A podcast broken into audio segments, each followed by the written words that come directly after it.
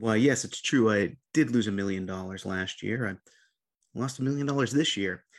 Uh, I expect to lose a million dollars next year. And you know, Mr. Thatcher, at the rate of a million dollars a year, I'll have to watch the greatest movie of all time in 60 years. Today on the show, Citizen Kane. The greatest movie podcast. It's the greatest movie podcast. It's the greatest movie podcast. It's the greatest movie. Come on and hear me now. Greatest movie podcast. It's the greatest movie podcast. It's the greatest movie podcast. It's the greatest movie. Come on and hear me now. Greatest movie podcast. It's the greatest movie podcast.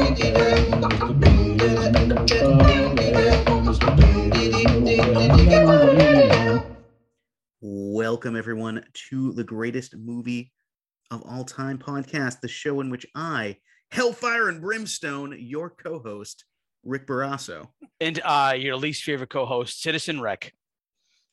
we're going to watch every single movie ever made and help figure out which is the greatest of them all. And we have joined uh, once again by our.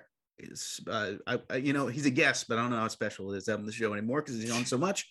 Uh, Chris, Citizen Chris Buonopane, how are you doing today? Doing excellent, gentlemen. Thank you for having me back. Excellent. I mean, Chris, you don't have to even ask to be back. You just you just tell us, hey, I'm gonna do this one, and we say, okay. I'm, well, I'm, I'm back for the big one. Yep. And this When- when is it- the, the- for a when it comes of to this movie, this is the big brain. one. This is the greatest movie of all time, uh, according to the American Film Institute. We'll see Uh, about that. We shall we'll see about about that. So today, Uh-oh, of course, Derek. we are going sledding with Citizen Kane, but let's take care of some business first. Last week, I'm pretty sure Alien came out. We had an episode on Alien, and it was another great one. I don't know. It could be anything. We don't know the order coming out. I, I, th- I, th- I think that you're, you're you're pretty accurate. We'll, we'll do Okay. them in order how we film them. Okay. Uh, so check that one out or any of our library. We're on Spotify. We're on Apple Podcasts, whatever app you use. Subscribe, review if you can. is extremely helpful for the show. And if you enjoyed it or if you have anything else you want us to cover, let us know on social media. We are the greatest movie of all time podcast on Facebook. We're at Great Movie Cast on Twitter. We're at Greatest Movie Pod and on Instagram. You can always shoot us an email uh, at greatestmoviepod at gmail.com. We would love to hear from you. And as our old friend who was adopted by a bank with us, uh, Bruce Wayne would say, Tell your friends about us. But now, news on the march. Uh, Citizen Kane is a 1941 drama directed by the great Orson Welles. It stars Welles as Charles Foster Kane, Joseph Cotten as Jedediah Leland, Dorothy Comingore as Susan Alexander Kane, and of course the rest of the Mercury Theater players that we know so well. Uh, box office, tough to say because box office is so different then, but uh, from what I could find, it made about eight, $1.8 million and 88,039, 839,000, I should say, dollar budget. Has an 8.3 on IMDb, a 99% on Rotten Tomatoes, and get this, 100% on Metacritic. Ebert, four out of four. Its surface is as much fun as any movie ever made. Its depths surpass understanding. Uh, Owen Gleiberman from EW says 50 years after its release, Citizen Kane still seems richer, bolder, more spectacularly alive than any other film of the studio system era. Regardless of how many times you've seen Orson Welles' 1941 masterpiece, it always feels like the first time. For an, a negative one, Martini, I believe, Tiny, Tinny, It's Martini. Martini. Yep, it is Martini. All right.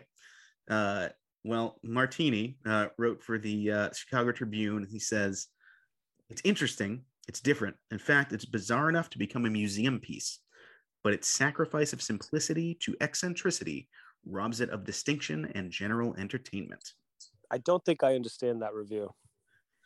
So He's saying it's, he's saying it's too highbrow or it's too Yeah. lowbrow. that seems to be it's too highbrow. Like it's too weird. It's at least too brow. Yeah, There's Too so much much brow. brow, here. He's saying it's an overabundance of brow. Uh, so, Derek, is it the, is it the first time you've seen Citizen Kane? Yes, it has. Um, Okay. This Oh. is the first time I've seen it, and uh, this was a couple of days ago. I watched it for the first time, and um, I didn't get Lucky a chance. you. I didn't get a chance to watch it on like a regular TV. I ended up watching it on my phone while I was in bed, and it actually found I, okay. I found it very very enjoyable because it's not a movie that needs to be in a big screen. It's not, there's nothing about it that needs to be in a big screen, in my opinion. oh, you are I could- so wrong. No, Yeah, I just I just I disagree with you. I think that I got the essence of of what it needed to be on my phone very very clearly. I have a different brain than most people. I'm not saying that I'm smarter. I'm just saying that I'm better than most people. Okay. And in this in this, I find that I I watch movies on my phone and I get the same. This I, I know how big and grandeur scenes are supposed to be. I don't need the TV to tell me that. Ooh, okay, it's gonna I be don't- one of these episodes. Yeah, All I, I don't think that. Um, yeah. I, I respect that you got to see it for the first time. Lucky you. It's a great experience. I don't think the proper format is in bed on the well, phone. i- i- it's going to be a movie that I have to watch again because Sure. again, it it's. I don't There's think it. I don't think there's a m- this is a movie you watch once and go. I have my Yeah. opinion. I think it needs to be a couple Yeah. of times I before you will, really. one hundred percent agree with that. Yeah. Yeah. I, I don't I don't think anything deserves to be watched on a phone. Like even like Teletubbies should at least be on the TV. No, Teletubbies should be not watched on anything. Well, let's we'll get into it. We'll get into why We'll get into Teletubbies. we'll get into why Derek's statement just rose Welles from his grave just to kill him again. hey, you don't even know what my Uh, opinion is of the movie, so stop That's- stop, stop that's- being I negative. was- I was so excited for this episode, but right now I feel like Derek, you're sucking the wind out of my sails. hey, listen, you got to do what you you got to do what you We'll- can do. You know, All right, schedule we'll, get, we'll, schedules get, are we'll get to it. We'll get to it. Let's talk about what happens in the movie. Um, Derek, do you have a song? You just count me down. Let's do a countdown for this one. Okay. Uh, three, two, one, go. Charles Foster Kane dies in a mansion with one word in his lips, Rosebud. But why? And who was Kane? We follow a newsman as he interviews major players in Kane's life as they recount their relationship with him. He rises from a poor boy in a snowy cabin to the most powerful man in American media, to a philandering politician, to a sad old man lost in his opulence. Ultimately, we find there's no way to know a man's soul completely, as the mystery of Rosebud is revealed to the viewer, but not to the world. A sled that Kane played with as a child. They're 30 on the dot. Yep. You're the master. Perfect. Lovely. All right. So let's talk about what we liked about the movie. Let's um let's get into it. Um let's start with let's start with Derek. Okay. What's your third favorite scene? Again, this is my first time watching it. This might change completely uh, based on my second time watching it. Um, so looking at my scenes now, I'm wondering if there was other scenes that I might be enjoyed. It might be enjoy more in the future. But just based on my first watch, uh, my third favorite scene was the old Leland scene when he's being interviewed as kind of an older man in a chair. And I thought the actor who played old Leland, uh, I believe that was Joseph Cotten, um, Mhm. was great. I thought he had a lot of finesse. I thought he had a lot of uh, just uh, just great candor on screen and i really enjoyed the scene and especially when he kept asking him for a cigar and just kind of kind of toying with the interviewer a little bit and it's it's a it's an interesting scene because as you're watching it you realize oh like oh he's your best friend or was your best friend but it just seemed like he was so like not best friends with him at all it seemed like he may have known him the best, but he's also Kane's the type of guy where it seems like he really can't get close to anybody, obviously. So it seemed like a very, uh, you know, a, a relationship built on turmoil, which we obviously find out later in the film. But looking back, I really liked it, uh, that actor's performance in the scene, so it kind of rose to my top three based on his performance. I, I like Yeah. your take on um, the relationship between the younger Kane and, and um, Leland because guys like the, the character of Kane is he can dominate you by pacifying you. Yep. And uh, Leland was could have been an early competitor with Kane, but he pacified him with friendship. And then when it when it came to the point where Leland had matured to the point where he was on the high road and Kane was you know a disaster on the low road, that's when he finally cuts him off and waves over the power over him and waves money over him and writes him off and destroys the, relationship the, completely. Yeah, the, the the ultimate like that you finished his review. Yep. and it's like it's i mean the, the character of, of kane in that moment like the relationship between those two characters where it's like right before it's like oh they haven't spoken in years and then it's like they they they know each like kane knows him so well that he can finish his uh finish his review but also is like we can't have this it, it like Right. the, the that relationship is is It's completely broken. Yeah. it's heartbreak. I did get like you know, I, I don't know if if if they are gay, um, but I, I think maybe Leland had a thing Yeah. for him. Um, yeah because i mean in the in the construct of the relationship where one man the, the power was out you know the, the power dynamic was lopsided um the it, um, abusiveness was lopsided leland wasn't abusive towards kane whereas kane was towards him you know but again, we're so they- seeing most of their relationship from Leland's point of view. right but Yeah. And that's you know you're making the argument like did he have a thing for him like well Yeah. when people have a thing for someone that's how they're able to tolerate abuse Yeah. from yeah, A- a- potential partner And, and, you know, I didn't pick up on that at all. I mean, and, and also he could have had a thing for him, not in a sexual way, also. Yeah, no, that's Yeah, that's the thing. yeah, They're, they're that's, this that's the other business thing Yeah. like men of business men of Because power yeah, there, there are, you know what I mean. Like when you you befriend somebody, you have a thing for that person, and so to speak, yeah. you pick them as your friend because you know that you you you like them in that. There there were other know? things in this where it's just like he Leland does not have a single good thing to say about any of the women in Kane's life. Right.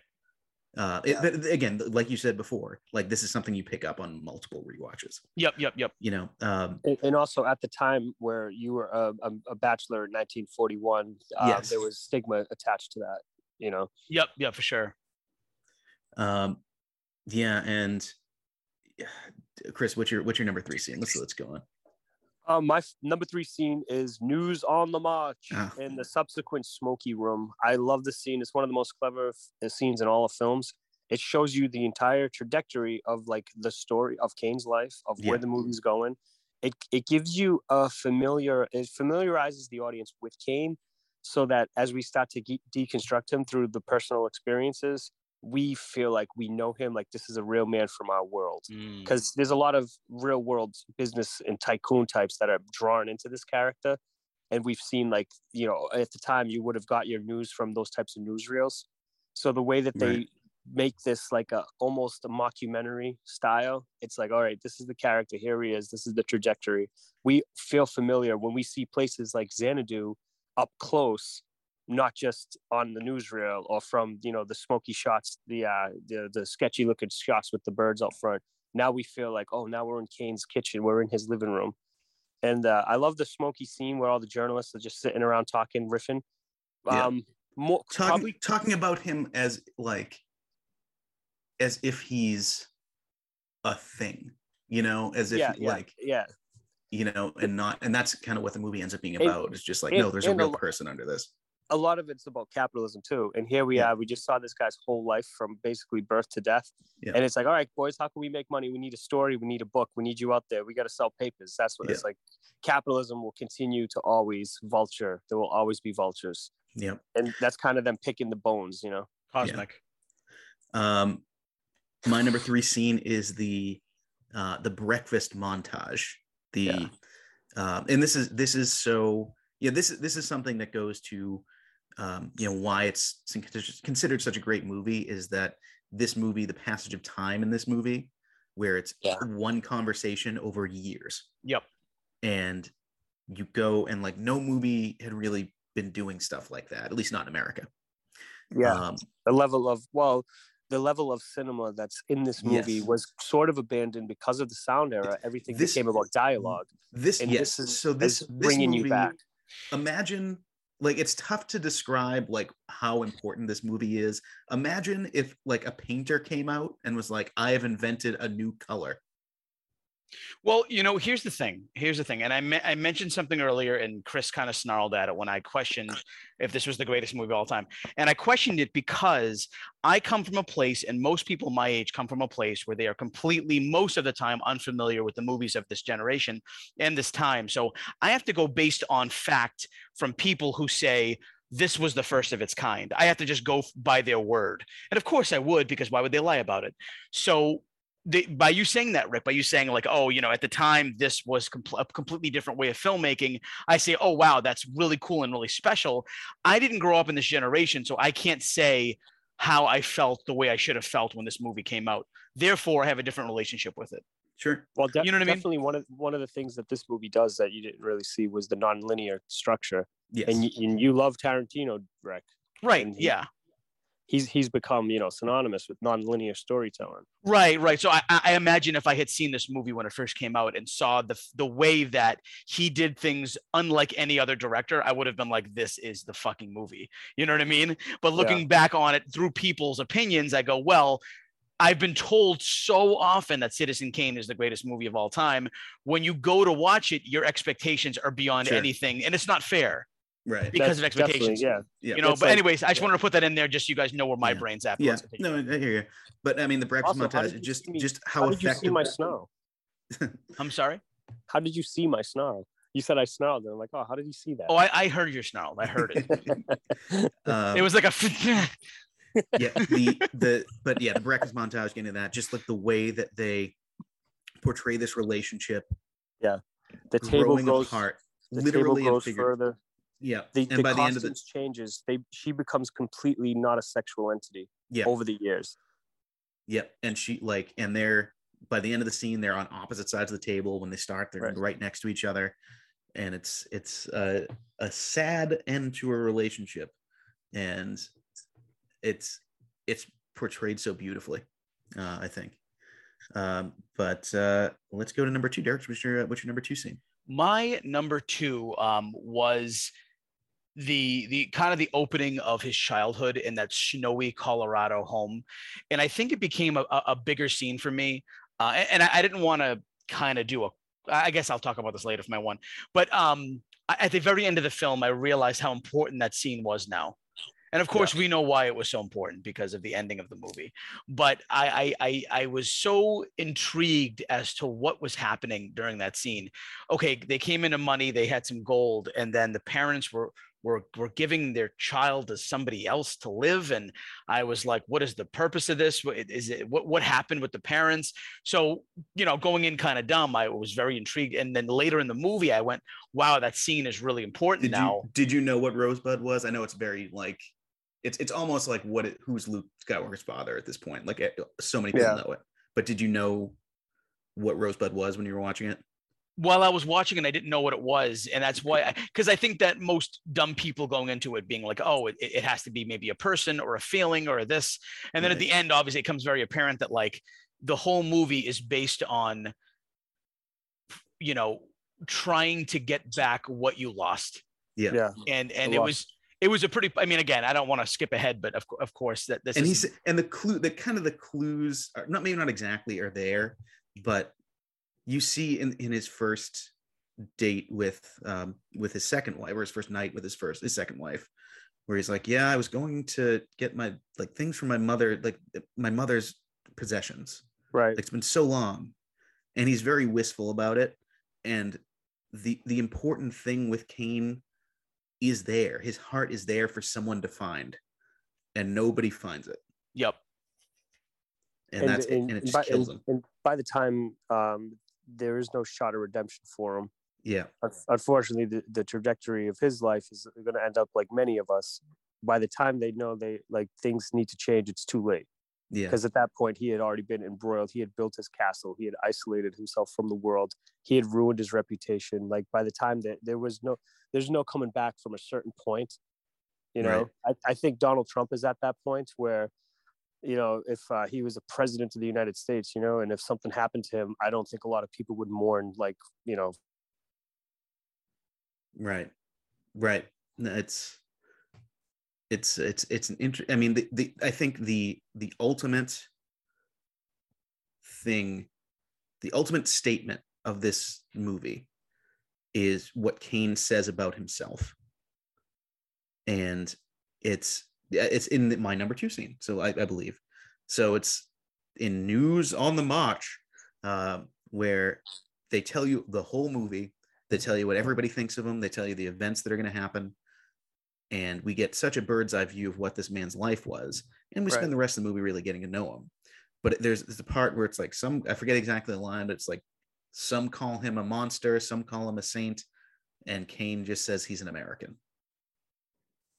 you know and it's like you have to see you see pictures of him with hitler and you see yeah. pictures of him with like captains of industry and like everything good and bad about this country is like embroiled in this this person. And this is like world war ii era. This is 1942 Right. so this is an era where the country was not necessarily introspective.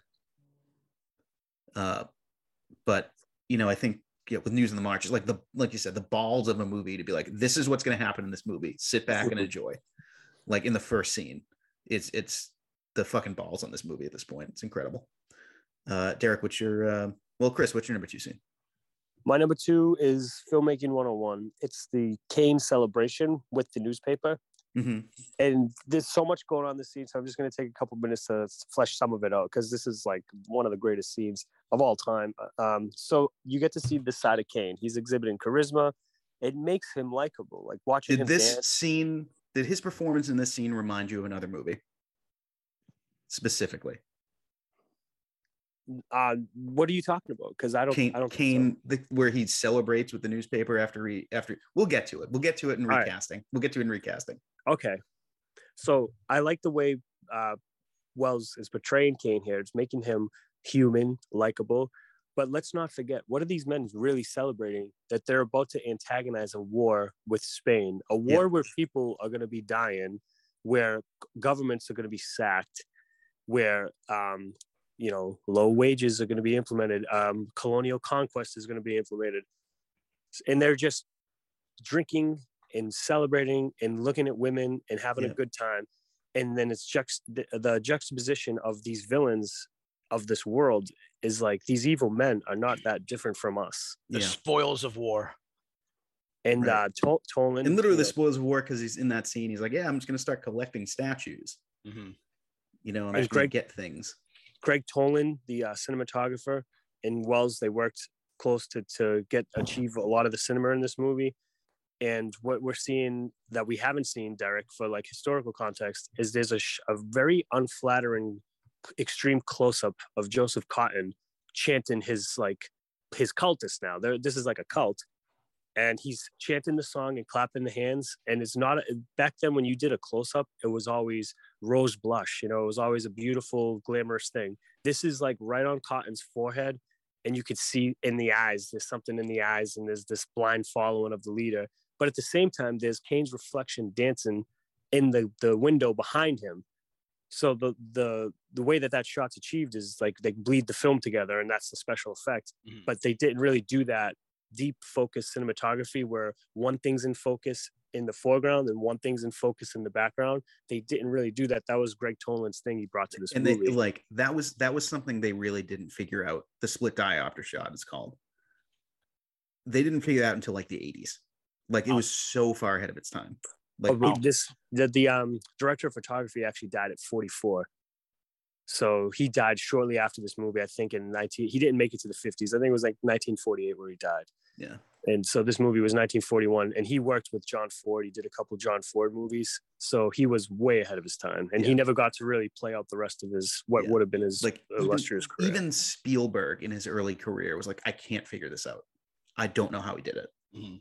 Um, and, and some of the low like the angles where the camera is looking up at Kane and giving him that presence, this um the larger than life presence, they had to dig holes in the ground, put the giant cameras down there, and operate it from three feet below sea level to get those shots.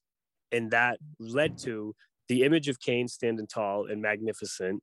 And it led to construction of ceilings, which sets back then they'd never built a ceiling because you didn't have to show a ceiling because angles were never shot from that point of view.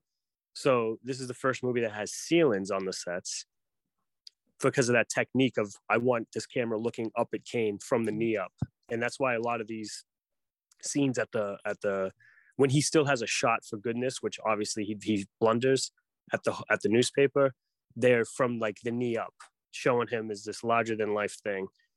And the unique use of angles that did, did people didn't understand what they were watching, but they knew it was powerful to look at.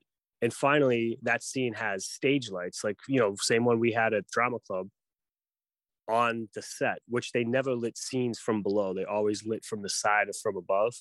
So when the dancers look just radiant and fantastic, that's because they literally have sta- everyone has stage lights at their feet. So there's a lot going on in this scene, and it's a fun scene to watch, and it's really a bunch of guys doing heinous things. Yeah. Mhm. So let's go to number one scenes. Derek, what do you have?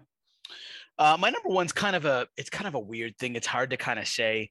I guess as far as a scene goes, I think the the ending, the the the reveal of Rosebud and and the fire is um It a- recontextualizes the whole movie. it- it really Yeah. does and it kind of just you know you- you're seeing somebody's whole soul go up in flames Yeah. um, and it's a very interesting uh, concept but i think on top of that there is something about the movie that is so interesting as far as like camera shots.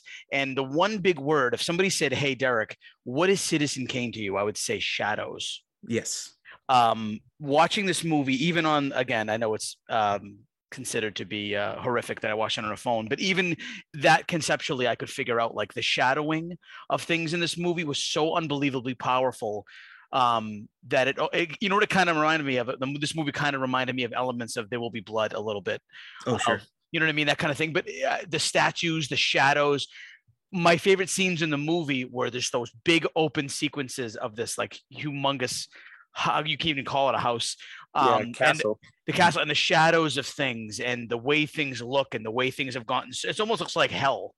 Yeah, and like the, the shot where like they the, the in front in front of the fireplace when when the second wife's doing um yeah doing a puzzle and like he just walks towards the fireplace and it's like seamlessly it's like oh my god it's fucking enormous Right, right. And and, and you know, it's it's it's kind of strange to think that somebody could be the way he is because I know in my life uh, because you know when I'm watching movies I try to relate to characters as well like everybody but my life I, I'm the type of person where I wear, I wear my heart on my sleeves if somebody asks me a direct question they're gonna get a, the, the, the truthful answer because I'm not a bullshitter. I, I like people to know everything about me it's just the way I am.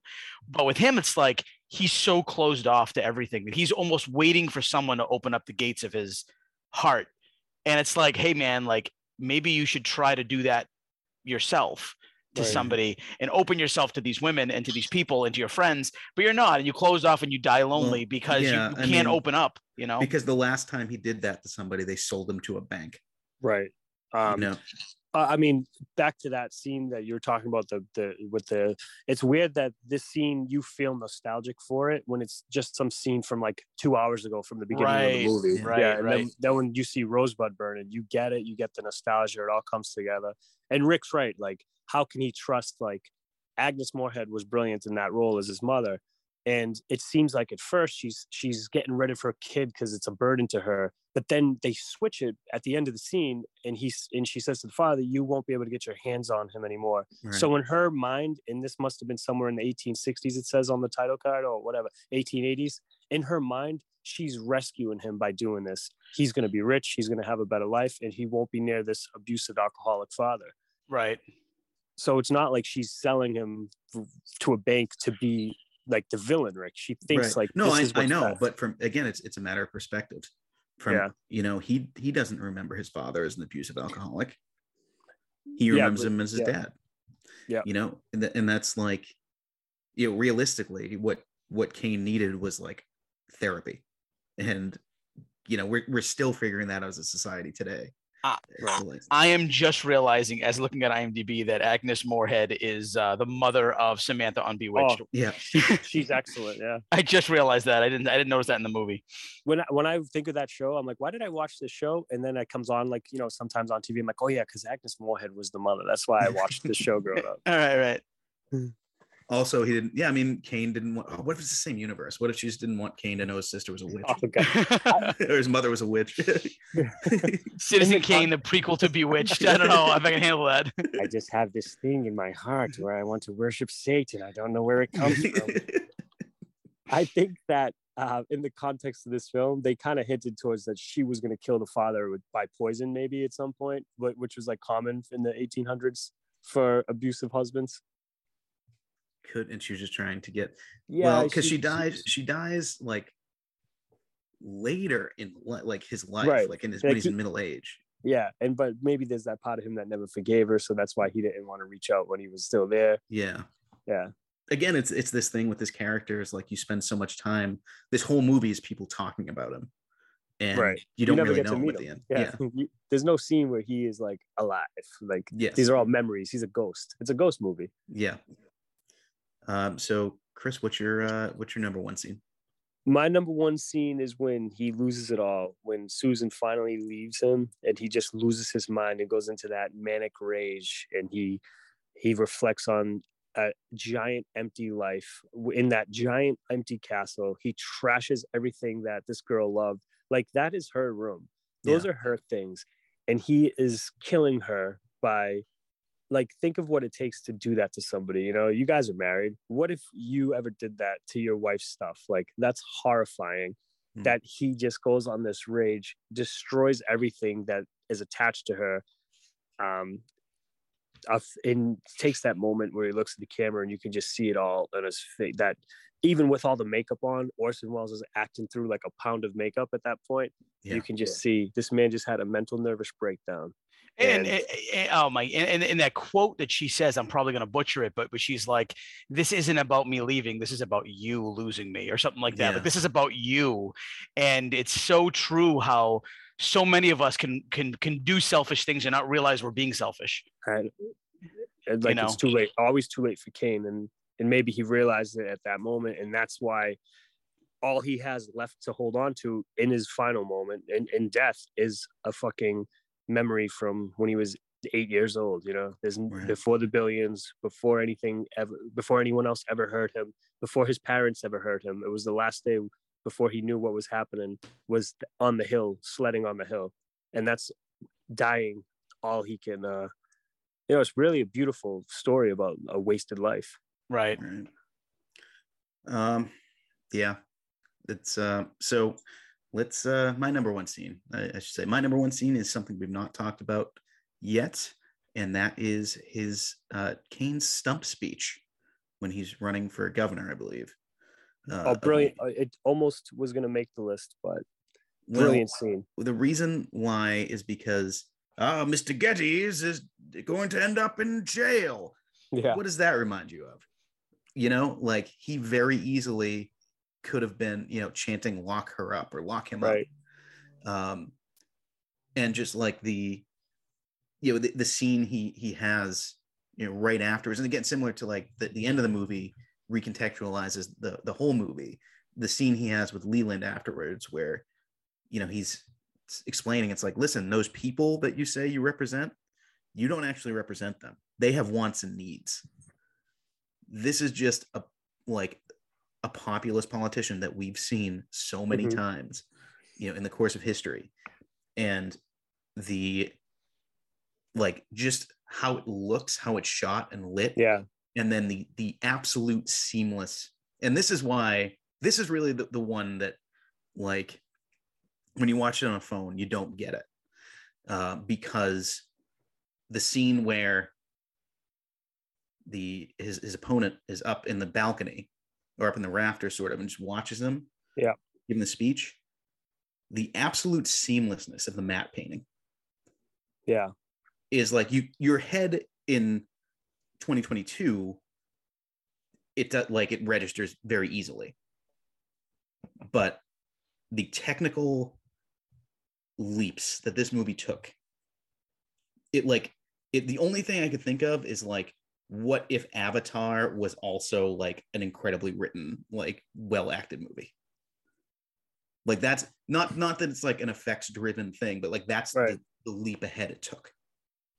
Um you know it, and like just add that to like the character the performance the effects that's why it's number one for me. It just all comes together. And just like that's kind of the iconic image of the movie i feel like the the Uh, foresight that Welles had, like about fascism. Uh, well, Right. so I, I've read the the Welles biographies. They're gigantic. Um, there's the different. There's three volumes, and he was a left wing guy, politically active, Yeah. but he couldn't he couldn't get. He had to make a choice: is he an artist or is he political? So he he personally had that that that Kane has the thing about the politics, Right. but the uh, play the the fascism. It was 1941. It had yet to play out how World War II was going to go but this is basically a Hitler speech given by Right. Kane. I'm the Democrat. I'm the, I'm the um, the one for the working class. This is all shit that Hitler fed you in the 30s if you were in Germany, and um, you're watching the rise of potential fascism. It's like good thing that Getty is is representing like the gangs in New York era corrupt politicians, right and it's a good thing that they stop them because if you give a man like this that kind of power, I think we're living in the aftershocks of that right now.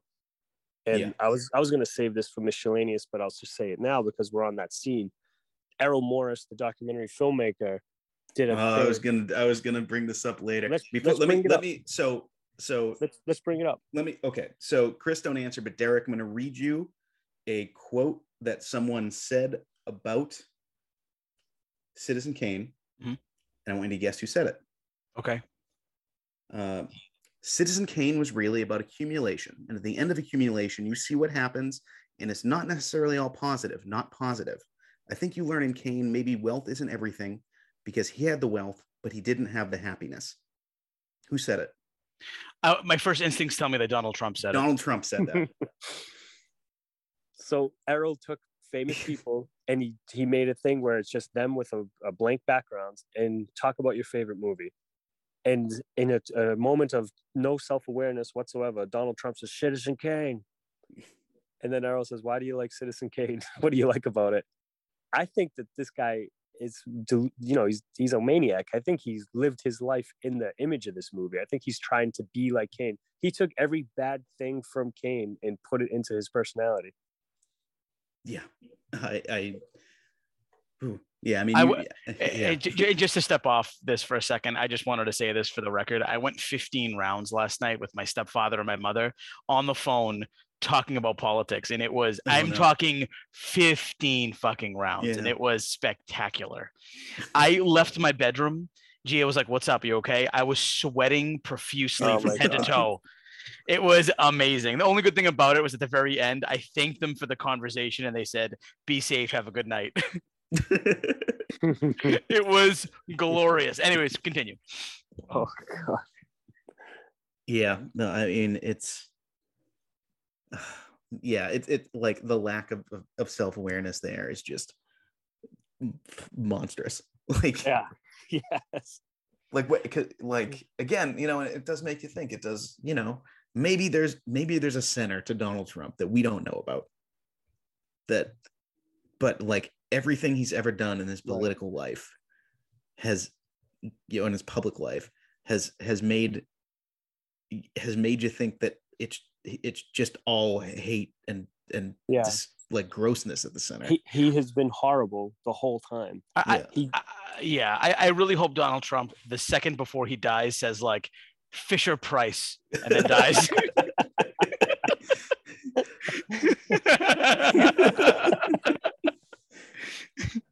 There's like some intrepid reporter be like, "What is Fisher?" it was this little tiny tricycle that he had when he was five. And his dad was like, his dad was like, I need this tricycle for my KKK shit. And he was taking it away from you. Uh, And there goes poor Donald. yeah, and as Donald t- threw his tantrum, he's like, "Shut up, here's four billion. yeah. oh boy. Yeah, it's sh- it's shocking. The lack of self awareness is shocking, and it's like this. Like people do it all the time. Like, oh, did this come first, or the chicken or the egg? But it's clearly an example of this guy absorbing this character from this. Welles is giving you a cautionary tale of how much Yeah. money and power can corrupt mm. and destroy a soul, and Trump looks at it as what a great, what a great aspiration. Look at that house. It's great. I love that house. If there was a way to sell your soul to the devil physically here on earth, this man has done it. Xanadu. Mar-a-Lago. Exactly. yep. Um, yeah, it, it's so it's th- this movie. It just it's in the sense that like you know what, so many people want to be Travis Bickle, like we talked about, and go and shoot up a school. Uh, very few people want to be uh want to be Charles Foster Kane, but when when they do, they fucking ruin the earth. Uh, so you know, weigh that against weigh these two movies against each other, I guess, uh, in that regard. But I don't know. um, so let's go to least favorite parts. Um, I, I got one, and it's like I, I don't know that we had to see the entire bad opera performance. I think maybe we could have cut that a little bit and still got the point. I, I can't agree with that because the cinematography is so it's good. beautifully shot. Yeah, And- he but he, I think- he originated on the stage, and he's gets to do a stage thing for his movie. So I see why it runs because it is important when you're on stage and, and there's all these eyeballs on you. Right. You know, I think and- we could. I think we could have cut it by twenty percent and still got Kane doing the the, the clapping, and we, we would have Yeah. got it. the resuscitation of a dead career through the clapping. Yeah. Yeah. And just like he's in he's in shadow. He's like it's it's it's tough to I, like, I, I would agree with you if it was like one of those two and a half hour, three hour movies. Sure. But it's still clocking in. yeah, it's less than under two, hours. yeah, Yeah. and I think the awkwardness of the scene works so well in the scope of the whole film of like this whole movie is kind of awkward in a way um, in a good way but that scene is just kind of like uh it's just hard to watch and it goes on longer than it should and i kind of think that was the point of like driving in Sure. how bad this really is like you know but All right. So anyone else have any any least favorite parts they want to talk about? I, th- Uh, I think for, for the first time uh, on the show, I'm going to say, no, this is a perfect movie to me. All right.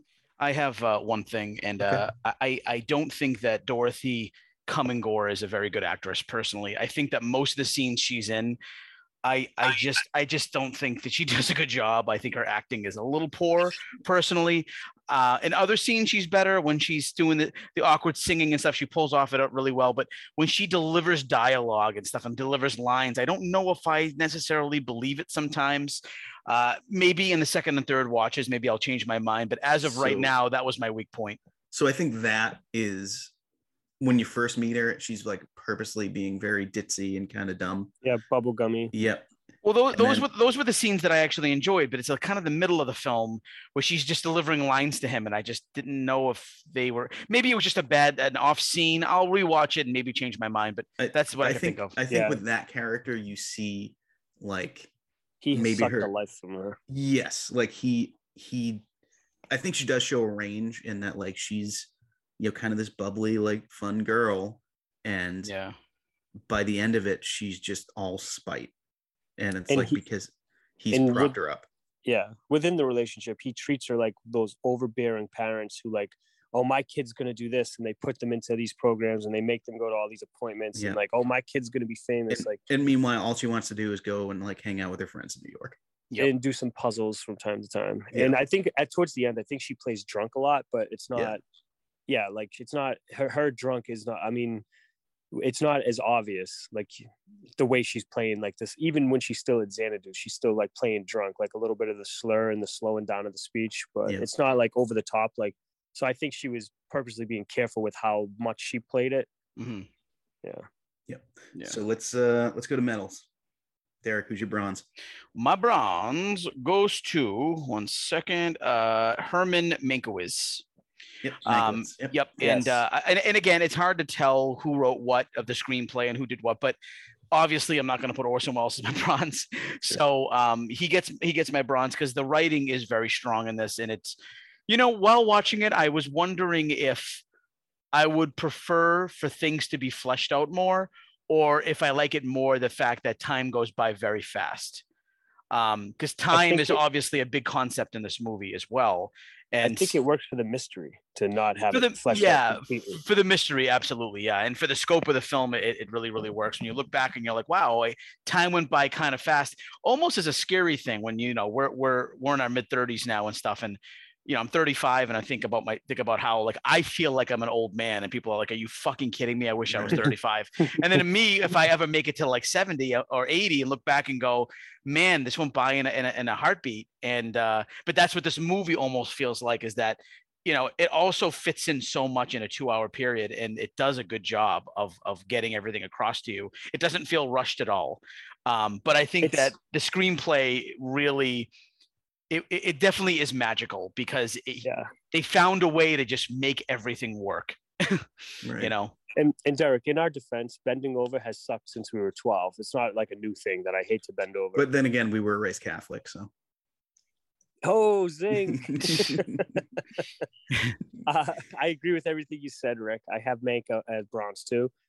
Um, I just think it's so such an inter- like the first time I saw this was when AFI did the list, right? And it was the greatest movie of all time. I'm like, oh, I definitely have to see that now. It go it is so entertaining for a movie that is considered to be so highbrow and to be you know an all time classic. Because some of these, when you get into them from this era or before, they're not as like they they haven't dated as well and I don't know, maybe it's the coming out of the Trump presidency that makes this so much relatable and relevant Right. to today, or just the way that capitalism's panning out long term. But it is like infinitely relatable to American situation. Not much has changed since these days. And the movie itself, the script is so entertaining. It goes by quick. It's not like some of these other laborious uh, classics, like, you know, for example, all time great, all time classic, Lawrence of Arabia but you can't watch it too often because it's three hours. It takes Right. a lot of attention Right. and it takes a lot of physical time, like back to time on the clock to actually get through it. And it's a great movie. It's a masterpiece, but it doesn't have the same pace that you were talking about that Right. makes this one such a Hollywood movie. And that's why it's like the icon of like Hollywood cinema. And Mank, I agree, bronze. Yep, I'm gonna I'm gonna make it three for three. Mankiewicz, three bronze medal. Um, you know, uh, you, you talk about. I mean, we have not mentioned the name William Randolph Hearst, Hearst uh, in this show yet. Um, it seems like that's where that connection came from. Uh, is, is Mankiewicz, uh, from from what I can tell. So he must have uh, contributed to the to the story pretty significantly. And uh, yeah, I mean, you guys said it. You know, the the, the script is strong, the story's strong. Mank, uh, they made a movie about him, so which I've not seen yet. So we'll have to Th- we'll there, check it out. there is um, a, a site of interest to see. It's the William Randolph Hearst Castle in California, Mhm. sort of in between the Bay Area and Los Angeles. And it was the when Mank went there, it was the inspiration to like, how the fuck does this happen to a man? Right. Eh, When when before he hooked up with Welles and they you know they formulated the thing, um, it was like being at that Hearst Castle, which was which is played in the movie as Xanadu. It's like, how does this happen to one man? And like, what are the conditions that make this come to fruition? And that's like where the main contribution comes from. Yeah. But there's also a lot of stuff. The um the Mercury players tweaking and improving. There's a lot of stuff that wasn't Mank or Welles. That was just the Mercury players. Like um Mr. Bernstein has a lot of like insight in his lines that aren't in the original script. That's improvisation that got kept. I'm assuming like the, you know, I saw a girl once and Yes, exactly. wearing a white Exactly. parasol, and you'd be surprised what a man remembers. Yeah, that stuff. Yeah, of Yeah. course that that that exactly. Right. Who's the actor? He's in all the Welles films. It was uh, Everett Sloane, great actor, and not a guy that would have got a chance on mainstream Hollywood either.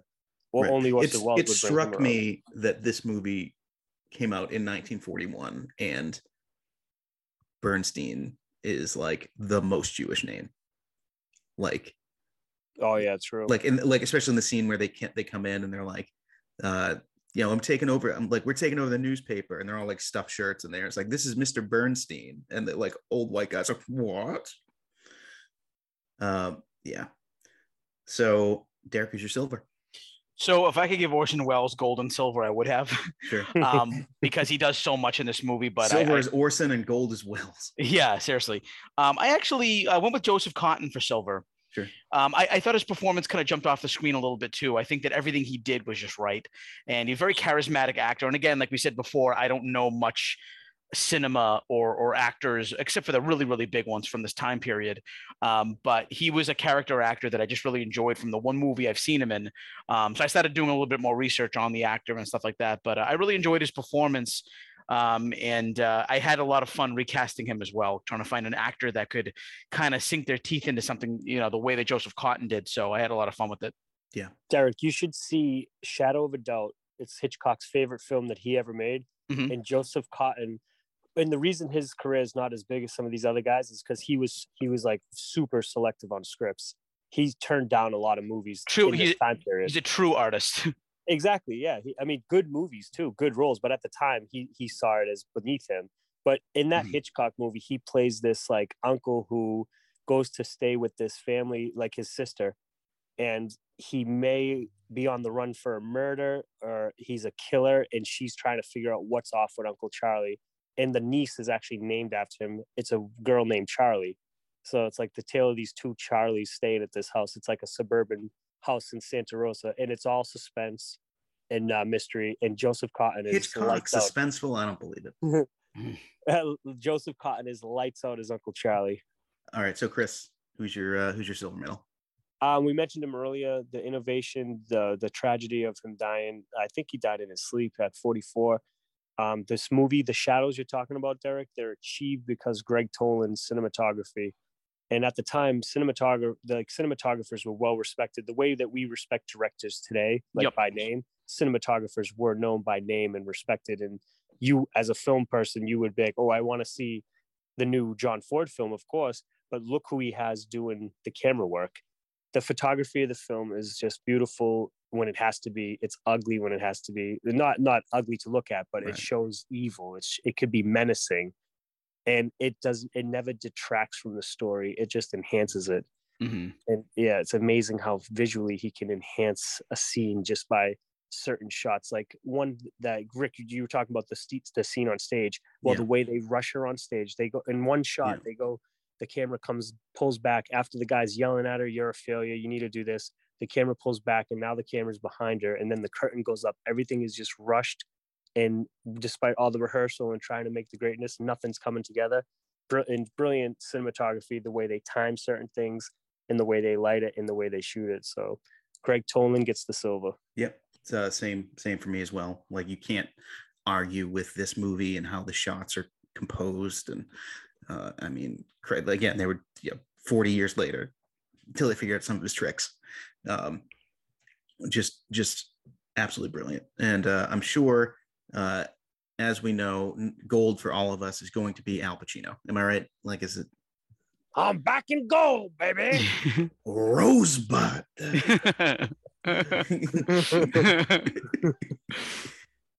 but no, uh, Welles, I assume for everybody, right? like uh if what would you have been what, what was that that scene in the movie where he's like he asked him what he would want to do and he's like everything you hate i love that line there's some great lines in this movie Oh, yeah. uh if i I wasn't think rich it I, would be fun to run a newspaper. if i wasn't rich i would have been a great man You ready for war with Spain, boys? Booyah! but uh, yeah orson welles i'd heard the name for so long and and it was always been synonymous with film and i finally get a chance to watch an, an, the ultimate orson welles film right um Yep. he's my gold obviously i mean he wrote it he directed it he he he fucking is the star it's like Yeah. the the it's the all around it, it's what every musician wants to do right it's like they want to write their album they want to sing their album they want to play their album they want to produce their own album it's like Right. but usually he's coming off. He's coming off like this is his first movie, correct? This is Chris. Am Yeah. right about that? This is He's this is he it. gets this off of the famous radio play of War of the Worlds, Well, where there- like people supposedly thought it was Yeah. like it was real. there's a couple things here that that Welles did. He every time he did something, he mortgaged his career. Like if it didn't go good, it would just be the end of him. So there was the War of the Worlds, which the Mercury Theater Radio, brilliant. You can still listen to it probably on YouTube. Uh, there was Macbeth. He did Macbeth on Broadway with like an all black cast, which was not seen at that point in Broadway. Uh, people were stunned by that. He made it like about voodoo prince instead of uh, you know Oh, wow. voodoo instead of witches instead of in Haiti, and he had all black actors play the roles, and that was a huge success. And that's kind of like what got RKO, who had nothing left in the bank, to to give him the contract to make three films. Unfortunately and sadly, this is the only one that he got to make to his fruition because the producers, once he became as hot as he was after this, they were on his ass, trying to you know like what happens in Hollywood, trying to creatively control the next project. And like the Magnificent Ambersons, also star in the Mercury play is is sort of a lost film because it never got to be shot. Fin- he never finished shooting it, and what's left of it is a shadow of what it was supposed to be. And the other stuff, uh, a lot of the stuff he did shoot for it is lost forever, but disintegrated. Yeah, I mean, this is it. It's it's interesting how his his life kind of ends up paralleling Brando, whereas like later in life they gain a bunch of weight and like Mhm. everyone's like, oh, he's like a you know what a joke this guy's become this like amazing um, you know prodigy that came out and revolutionized film. 20, 26 when this movie came out. wow Yeah, That's like- outrageous. Yeah, that's eight years younger than us now. he plays every age of that of that man's life so well it's like almost Yeah. flawless the way it looks Yeah. you know Yeah, and you know he's like we mentioned in the last episode. He, he cameos in the Muppet movie. He's, I think his last role ends up being a voice in a Transformers cartoon movie. Um, you know, one of his last roles at least, and like, not that there's anything wrong with that, but like the the It's fact that a, it's he- a far cry though. yeah, um, Well, he the thing is like he came from vaudeville as well originally before Broadway, so he saw no like there was no such thing as bad theater for him. He was a Sure. magician, like he was a classically trained magician. So when he did his documentary, I think the last lasting thing, uh, the final lasting piece, despite you know the the other incomplete film, where which is about a filmmaker who comes back to reclaim his glory from the other side of the world. I think it's called uh, also a lost film. I think Netflix did like a re-edit release of it, but I haven't watched it yet. Um, his last thing was F is for fake, which is a documentary about breaking down myths and magic and conspiracy, and uh, it's it's like a surrealist piece. So by the time he had finished, that's where he was at. Like he was on to when you're ahead of your time in 1941, you might you're still ahead of your time in 1978. You know, that's where he he was going in another direction with it and to him i don't think there was such thing as like bad theater like entertainment and the classic vaudeville like vaudeville had a lot going on there was stand-up Yeah. comedy there was look, burlesque look and- up like the type of guy he is like look up some of the the quotes he has about like uh you know different actors and directors and stuff like that where he's just like I'm trying to let me just see if i can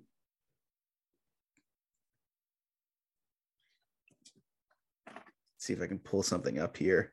Uh but like yeah he'll he'll have like a quote about like a person who uh like he's like oh that guy he's a, he's a fucking bum. Like just like just totally dismissive of like supposedly great filmmakers. It's it's like he's so far ahead of his of his time.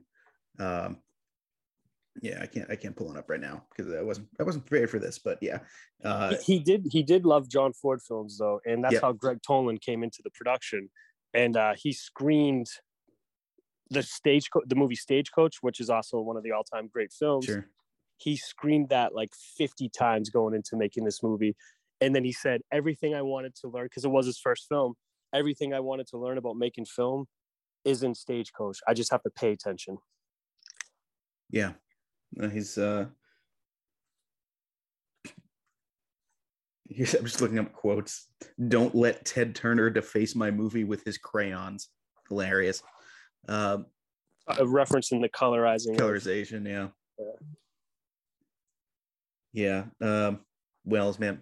Yeah just i think if there's of all the movies we've ever done potentially this might be the clearest number one clearest gold medal winner we've had. Am I, am I right? Like i don't i don't oh know yeah we but, yeah yeah. Like there's Well, no comp like no competition here. He did everything man. He did. He's All right, behind the so- camera with toland. He's at the computer with uh, not the computer but the typewriter. he's i mean he's ahead of his time but not that far of he, his time. he invented microtechnologies and yeah. amazing. so i invented this thing the computer chip. I call Uh, it a microchip. I don't know what to do with it. I just pounded some sand and glass together. all of a sudden he's fucking uh what's his name from uh I know Pete, Peter Lorre. He, Yeah. took a, he, took a, he went high left on the Welles impression to Peter Lorre. yeah all right so let's go to recasting um so i've got kane i've got leland i've got susan i've got bernstein i've got emily I got Kane, Bernstein, Thatcher, Leland, Susan. Uh, the first wife is Emily.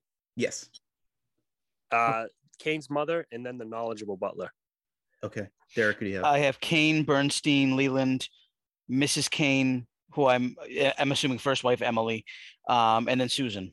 yep okay so chris i think you had uh, you had a few that nobody else had Uh, yeah. So Mr. Thatcher, you know, the man who adopts him, Yeah. that he resents, that he wants to destroy. Bill Murray. interesting You'll like it when you see my cane, but Bill Murray for Mr. Okay. Thatcher.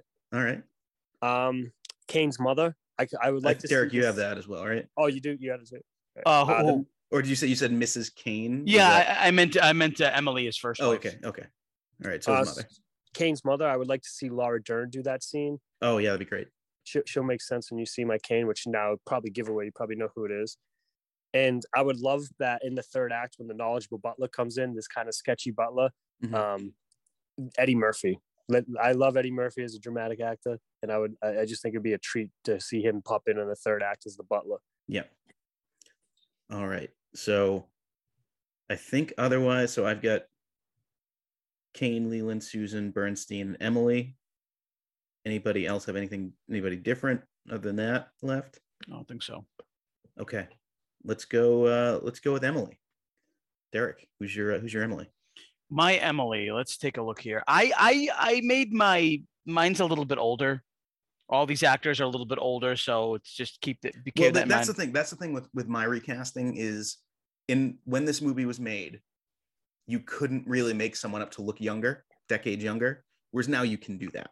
You can do use CGI to do that. Right, right.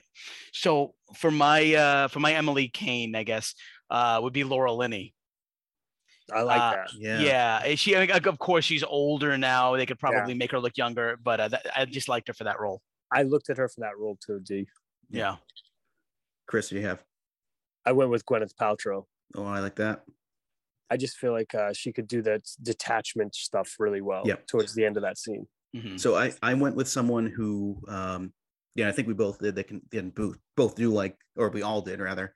We we went with you know someone who could play like the warmth of the original and also like the high society type. Um, I went with Anne Hathaway for Emily. Nice. I think any of those could work.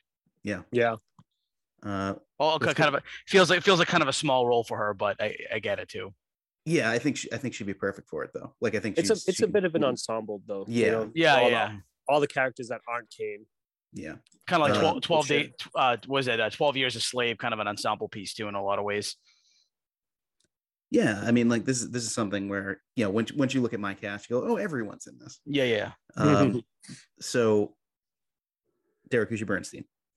My Bernstein goes to Adrien Brody. Yeah, I can see that.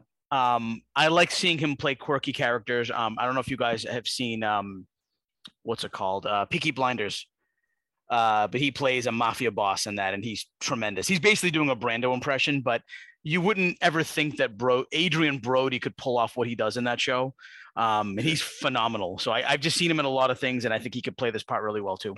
Absolutely, Chris. Who do you have? Um, I didn't go as handsome. I feel like he's a little too dreamy for it, Derek. I went with Toby I, Jones. I don't know, man. That, Toby sh- that, Jones. that, that, that schnoz on Brody. I don't know. Yeah, but if you're a schnoz guy, you're in luck. I like a big nose. yeah, yeah. I went with Toby Jones. Um, shout out to Dobby. I mean, if, if, when I think of Toby Jones, that's the that's the last thing I think of is Dobby. uh, but yeah, I love Toby Jones. Yeah, he'd be a good Bernstein and a great Dobby. Uh, I went Jonah Hill here. Nice. I uh, I think he could he could he could definitely do it. He has kind of like the little bit of physical comedy. We know Jonah Hill can do that, and you know obviously he has like the the serious act, you know, serious. So so we, we might have the same Kane if you went. And I, I think we, we might yeah, we might. Yeah. Um, let's go. Um, let's go, Susan. Derek. My Susan goes to uh, an actress. Well, number one, the actress needs to be able to sing, and then also and then be able to somehow sound bad as well. Yeah.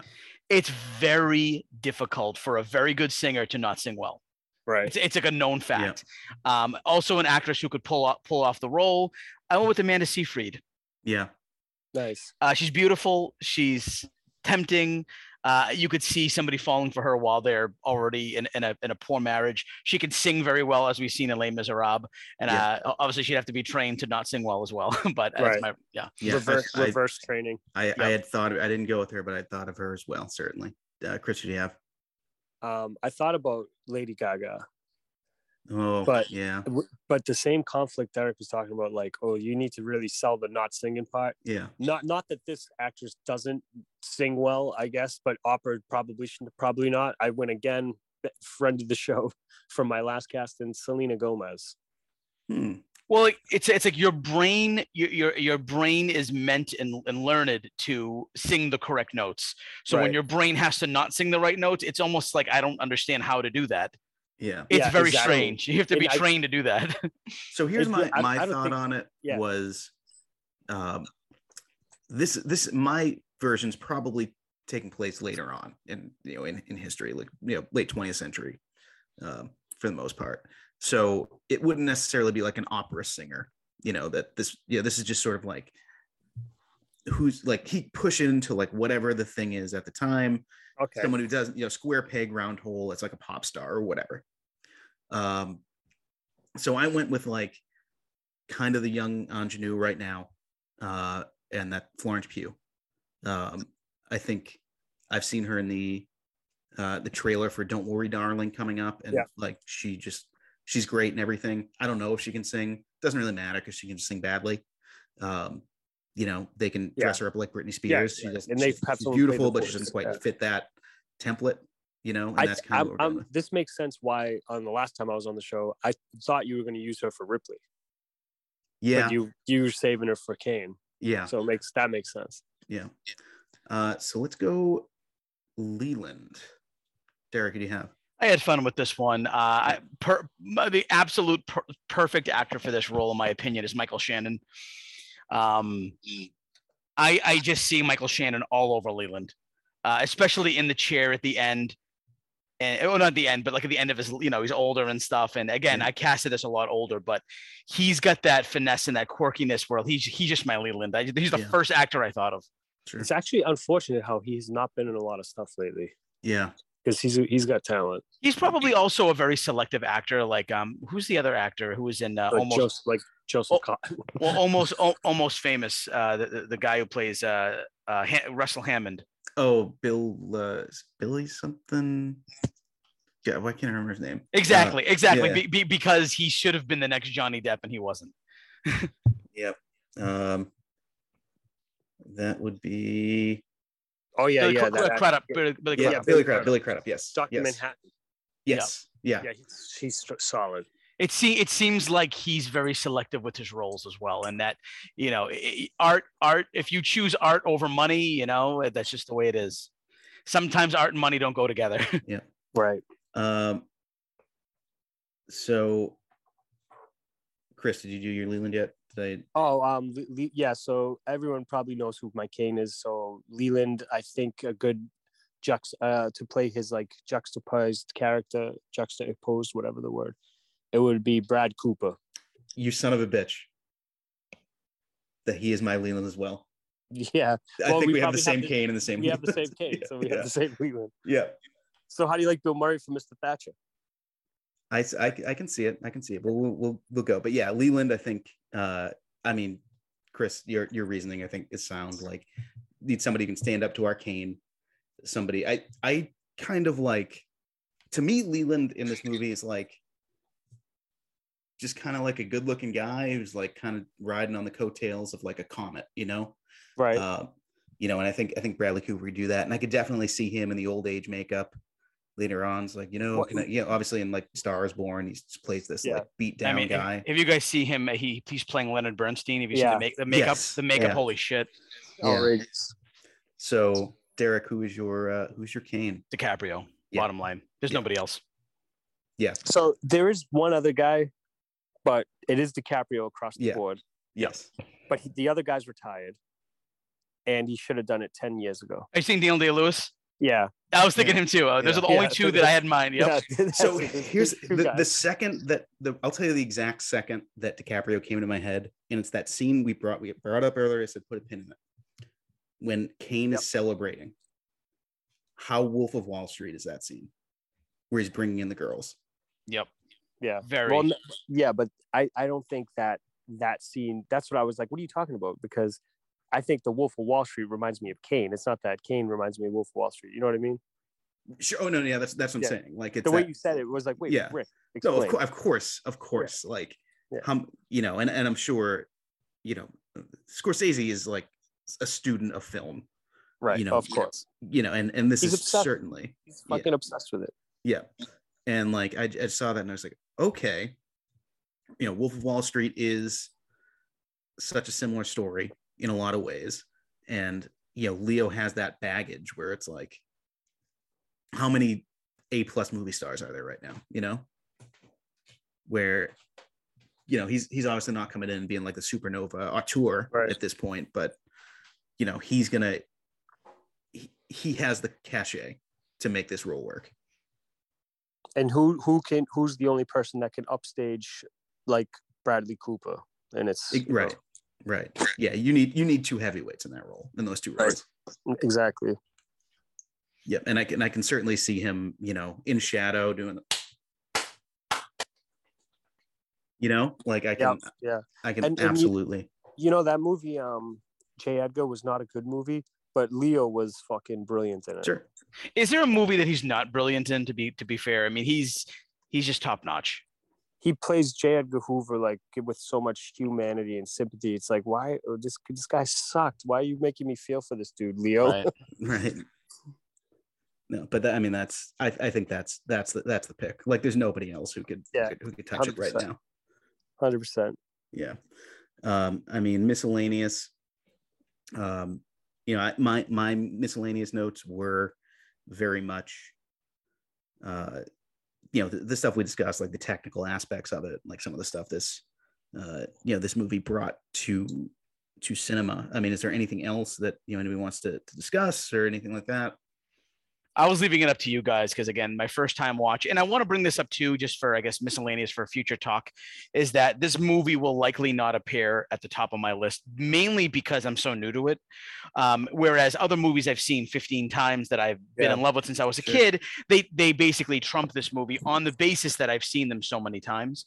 But I, I, when I do mention this movie, I don't want you guys to put me down for not having it like in my top 10 because of that reason. I, I don't think you'll be the only one with that. I, th- I Listen, think. what- but but but, but but I do think that in the Why- why do future. care- why do you care if we don't agree with your position? No, I mean? I, I I don't. I mean I, I didn't care. I didn't really care thing. about Here's your, the all one the. thing. Here's the question I have: Is it ab- above or below Wild Wild West? I mean it's above Wild Wild West. okay. Come on, in, in in my right mind, I don't think I could ever do that. Uh, e- even though Wild Wild West is a much easier watch during the day, to just throw it on and be like, "This is stupid." Um, Citizen Kane is like I have to sit down and like watch and study a movie. It's Yeah, different. heavy. It's a very different uh, thing. But like I said, like I think in the future though, if we did like season three and we like redid them, redid our lists, like I think that like down the line, if I keep watching this movie, it'll probably keep rising in the ranks. Sure. Um, so what are we eating with this movie? Uh, what are we Well- eating with this movie? All American pot roast, Yeah. pot roast and mash, maybe some carrots. Well, apple pie at the end. Yeah, this this is the movie of America, right? In the greatest American movie, right? So Yep. All right. Um, so let's go to the uh, let's go to the Oscars here. Well, Chris, what are you collecting with this? Do you have any collections for Citizen Oh, Kane? I, I actually do, my friend. Yeah. There is a newly released 4K Blu-ray from Criterion. Oh, It's it's beautiful, definitely worth worthy edition. But if you're not ready for that, there is also the Warner Brother box set with like the lobby cards and the book that came out like when Blu-ray came out, like I don't know, 10, 10 years ago now. That thing has increased in value as a limited print. It's increased in value over the years. I think to fetch it now, you'd pay like five times what you paid at the market. sure. All right, let's uh, let's go to the Oscars then. Um, so Citizen Kane wins for uh, best original screenplay. Uh, it is uh, nominated for best picture. It is nominated for best director. It is nominated for best actor. Um, this is actually this is a great year.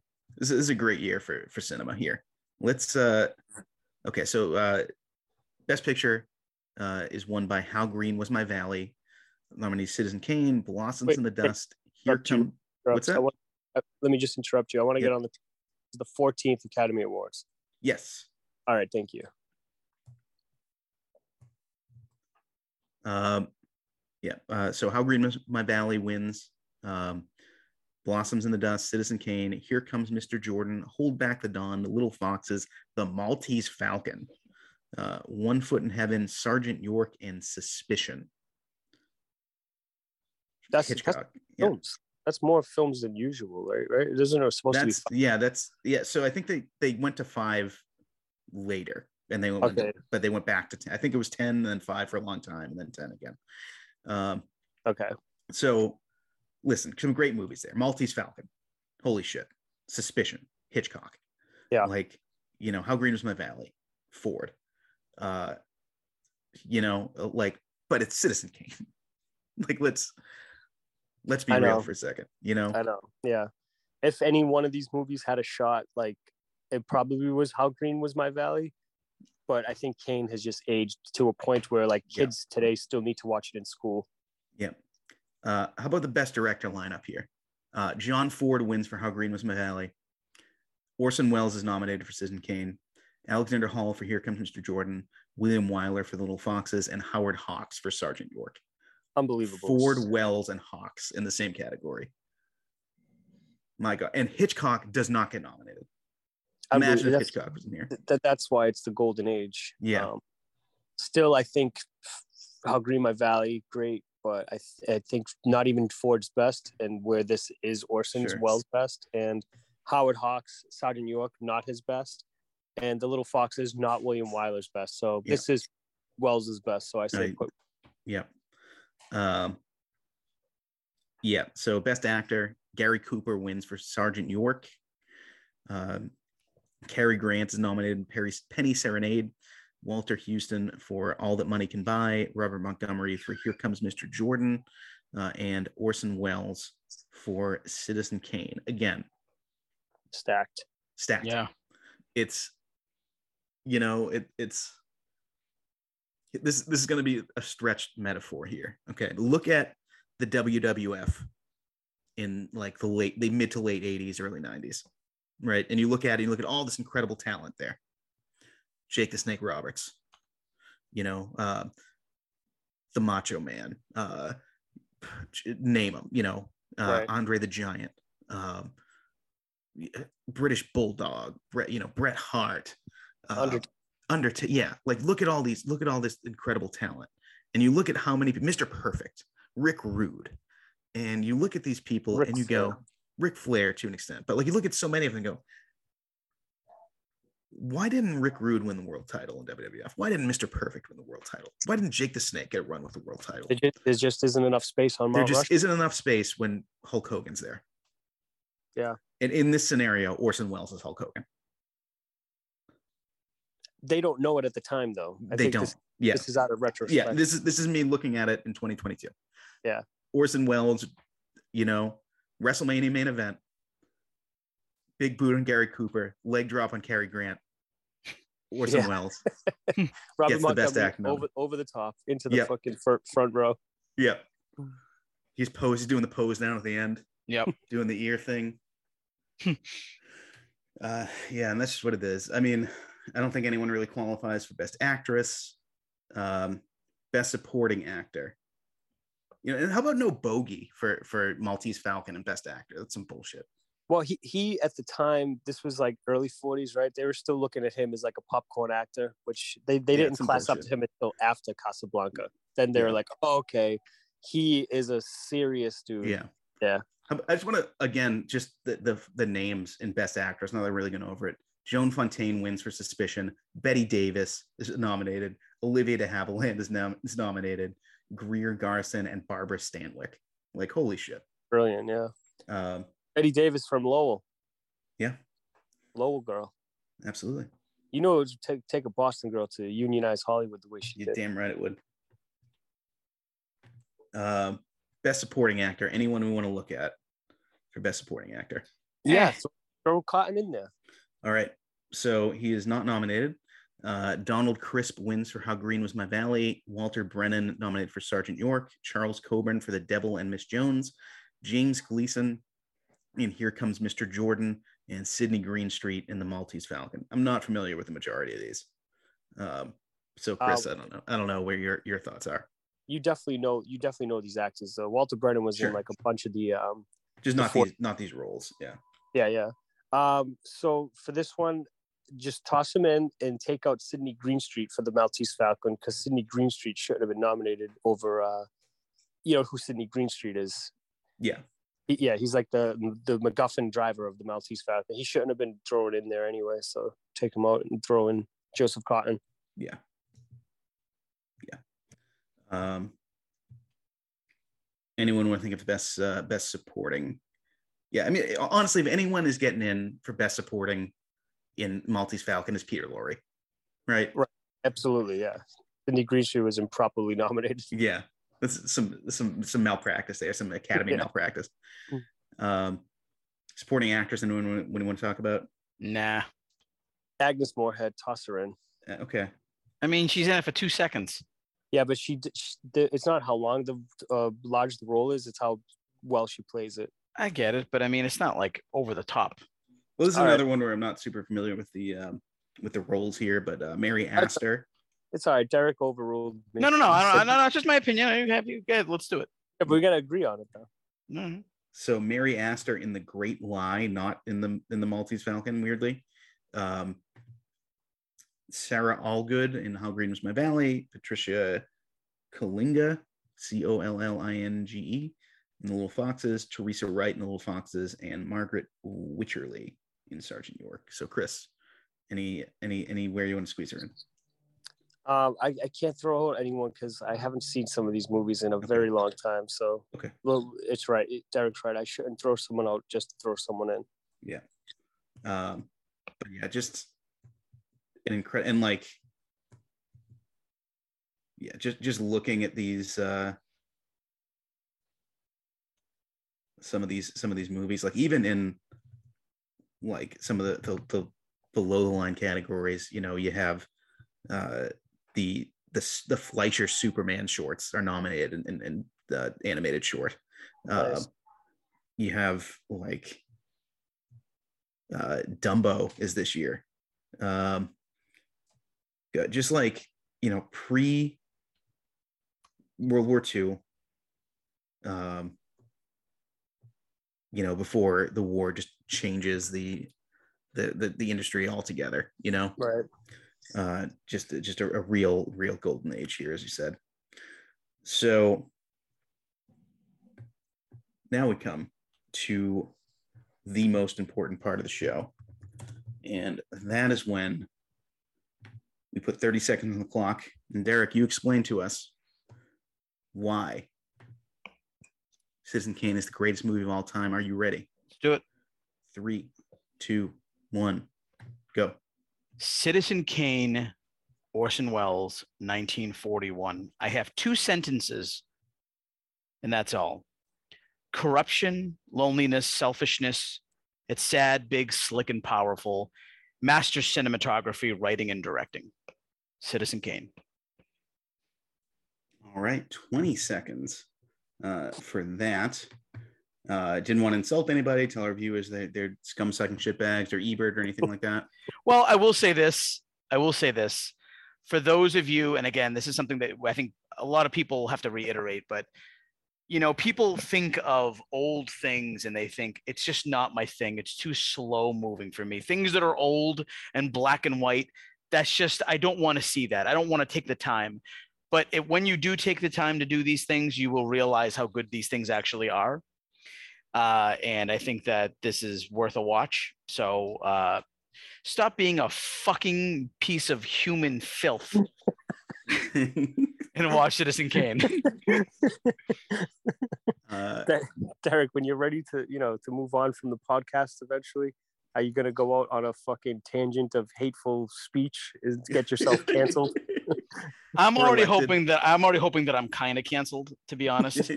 um, I, I think it's important. In the words of uh, a newly found enemy that I have, he said, and this is direct, direct this is directed towards me. He said, just gonna say, I think you are a slug in the boot of reality. So uh, was this Roger Ebert? and Rob, Robert Ebert. Robert Ebert called you. It's Ebert, but he's got an eye patch. Finally Derek, I pushing just want back say on you're, you're, you're a scum shucking uh, piece of slug shit on, in, the, in reality. So fuck yourself. Uh, so that's been our episode on Citizen Kane. Um, you know, we've got uh, we got only a few episodes left before the season finale. We've got The Princess Bride, uh, we've got School of Rock, and we have um, uh, we have Willy Wonka and the Chocolate Factory. So that's it, and then we have the finale. So I cannot wait for that. Um, well, thank you so much for joining it. I, as always, have been your co-host, the one and only the man of the hour, the tower of power, too sweet to be sour, Rick Barrasso. and I have been your co-host, Slug in the Boot of Reality, Boski. Chris Bonaparte, thanks for having me. Bada pain. I Bada can't- pain. What is can't- this? I can't- What is it, like a 12th episode? all right, all right. Let's let's get to it now. Then you call me Bonapane. Makes perfect sense because you guys every time you talk about Scorsese, you call him Scorsese. What That's how you that? say it. It's Martin Scorsese. No, no, you're, you're not saying it right. Are He you sure about that? Go to YouTube. He's on video saying, "My name is Martin Scorsese." Well, I'm, I'm going to call him whatever the fuck I want until he Yeah, comes on exactly. the show That's and fine. corrects That's us. Are you one of those? Are you one of those Bonapane. people who also? Are you one of those people who also says Steve Buscemi? I, I just say when it comes to Italian names, I'm proud in what I can pronounce without you know uh, help. You know, it's, it's my I second gotcha. language. I always So thought it was pronounced Scorsese. Martin Barusso. Scorsese. Baruch, Barusho, Rick Barusho, hey, Barroso. Barroso. Uh, Yeah, no, so no, Marty, it- if you want to come on and correct us, please do. Listen, I eh, I got to tell you, Chris is right about this one. The name is Scorsese. Scorsese. I don't know why you call me that. I don't, you said it forty. That's your times, name, Marty. driver. Marty. Forty-five times. Wow. Scorsese. Have you ever seen, name if you ever- is if you- Pacino. Have you ever seen what a 44 Magnum does to a girl's pussy? You should see that. You should see. You should see what happens. Now you that- should see what happens is when a gun something does. you should. That's something you should see. something you should Anyway, keep watching, everyone.